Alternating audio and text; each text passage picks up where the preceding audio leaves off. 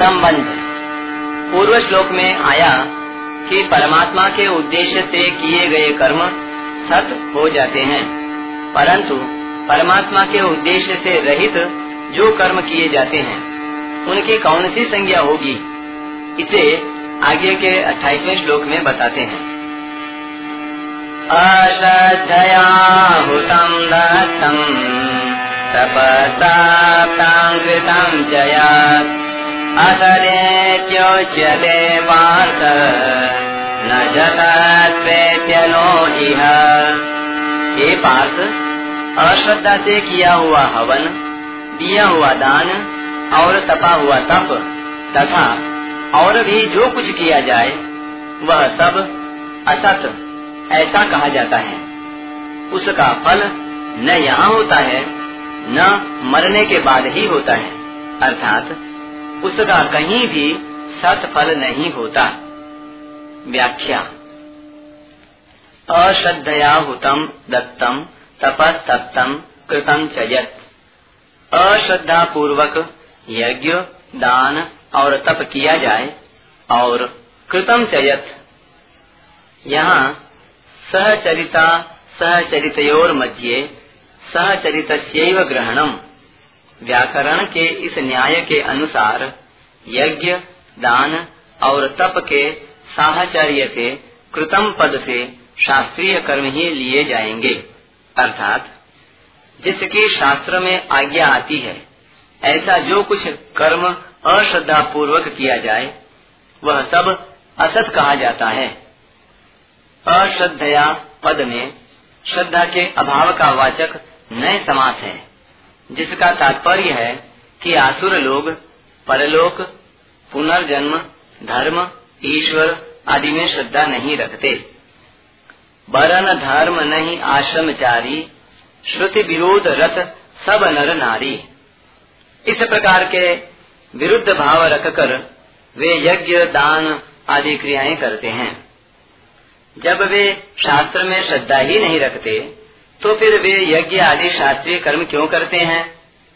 वे उन शास्त्रीय कर्मों को इसलिए करते हैं कि लोगों में उन क्रियाओं का ज्यादा प्रचलन है, उनको करने वालों का लोग आदर करते हैं तथा उनको करना अच्छा समझते हैं। इसलिए समाज में अच्छा बनने के लिए और जो लोग यज्ञ आदि शास्त्रीय कर्म करते हैं उनकी श्रेणी में गिने जाने के लिए वे श्रद्धा न होने पर भी शास्त्रीय कर्म कर देते हैं। असदित्युच्यते पार्थ न च तत्प्रेत्य नो इह। अश्रद्धा पूर्वक यज्ञ आदि जो कुछ शास्त्रीय कर्म किया जाए वह सब असत कहा जाता है।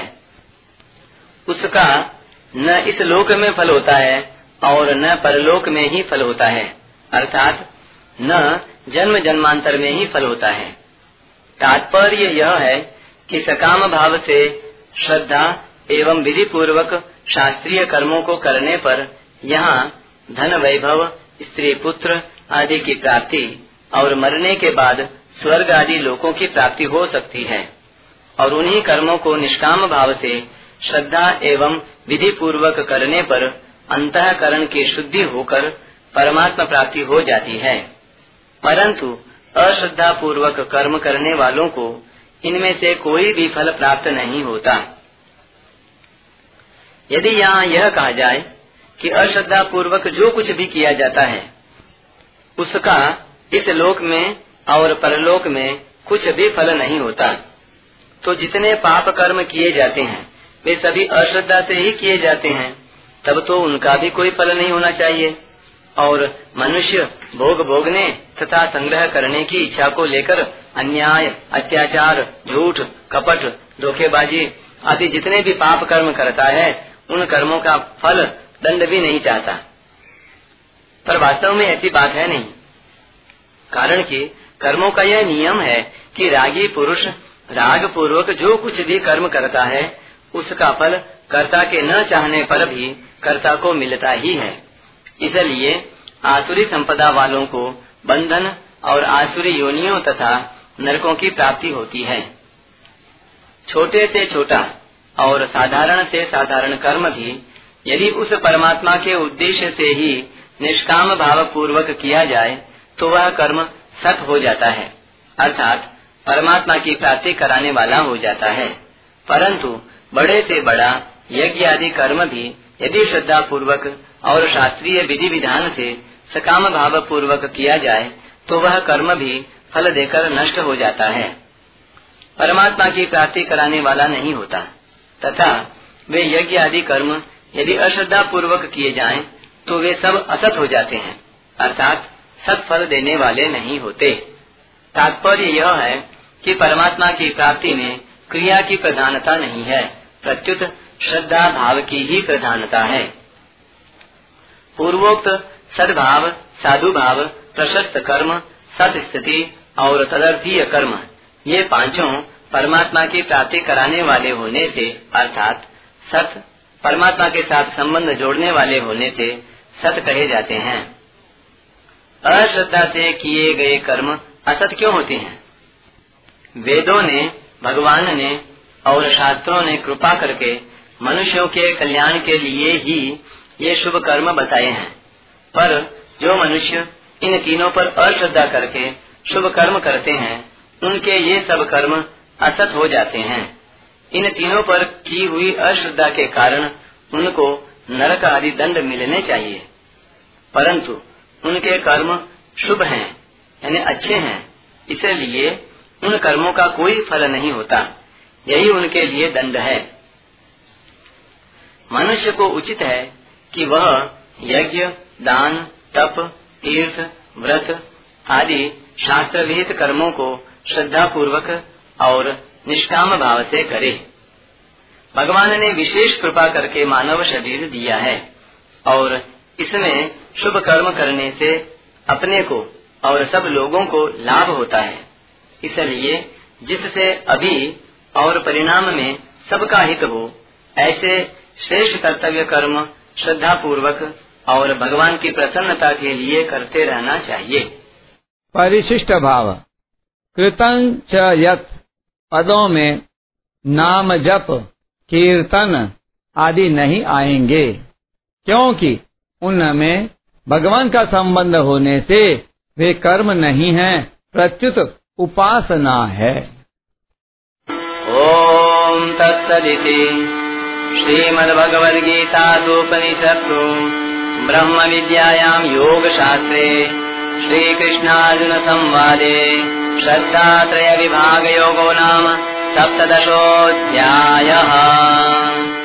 इस प्रकार ओम, तत्, सत् इन भगवान नामों के उच्चारण पूर्वक ब्रह्म विद्या और योग शास्त्रमय श्रीमद् भगवद गीतोपनिषद रूप श्री कृष्णार्जुन संवाद में श्रद्धा त्रय विभाग योग नामक 17वां अध्याय पूर्ण हुआ। इस अध्याय में श्रद्धा के 3 विभाग किए गए हैं, सात्विकी, राजसी और तामसी। इस विभाग को जो ठीक ठीक जान लेगा वह सात्विकी श्रद्धा का ग्रहण और राजसी तामसी श्रद्धा का त्याग कर देगा। राजसी तामसी श्रद्धा का त्याग करते ही सात्विकी श्रद्धा से भगवान के साथ स्वतः सिद्ध नित्य संबंध का अनुभव हो जाएगा, इसलिए इस अध्याय का नाम श्रद्धा त्रय विभाग योग रखा गया है। 17वें अध्याय के पद, अक्षर और उवाच। इस अध्याय में अथ सप्तदशोऽध्यायः के 3, अर्जुन उवाच आदि पदों के 4, श्लोकों के 338 और पुष्पिका के 13 पद हैं। इस प्रकार संपूर्ण पदों का योग 358 है। इस अध्याय में अथ सप्तदशोऽध्यायः के 8, अर्जुन उवाच आदि पदों के 13, श्लोकों के 896 और पुष्पिका के 51 अक्षर हैं। इस प्रकार संपूर्ण अक्षरों का योग 968 है। इस अध्याय के सभी श्लोक 32 अक्षरों के हैं। इस अध्याय में 2 उवाच हैं, अर्जुन उवाच और श्री भगवान उवाच। 17वें अध्याय में प्रयुक्त छंद। इस अध्याय के 28 श्लोकों में से तीसरे श्लोक के पहले चरण में मगण और तीसरे चरण में अगण प्रयुक्त होने से संकीर्ण विपुला, 10वें और 12वें श्लोक के प्रथम चरण में तथा 25वें 26वें श्लोकों के तृतीय चरण में नगण प्रयुक्त होने से न विपुला, 16वें 17वें श्लोकों के प्रथम चरण में मगण प्रयुक्त होने से म विपुला, 11वें श्लोक के तृतीय चरण में भगण प्रयुक्त होने से भ विपुला और 19वें श्लोक के प्रथम चरण में रगण प्रयुक्त होने से र विपुला संज्ञा वाले छंद हैं। शेष 19 श्लोक ठीक पथ्यावक्त्र अनुष्टुप छंद के लक्षणों से युक्त हैं।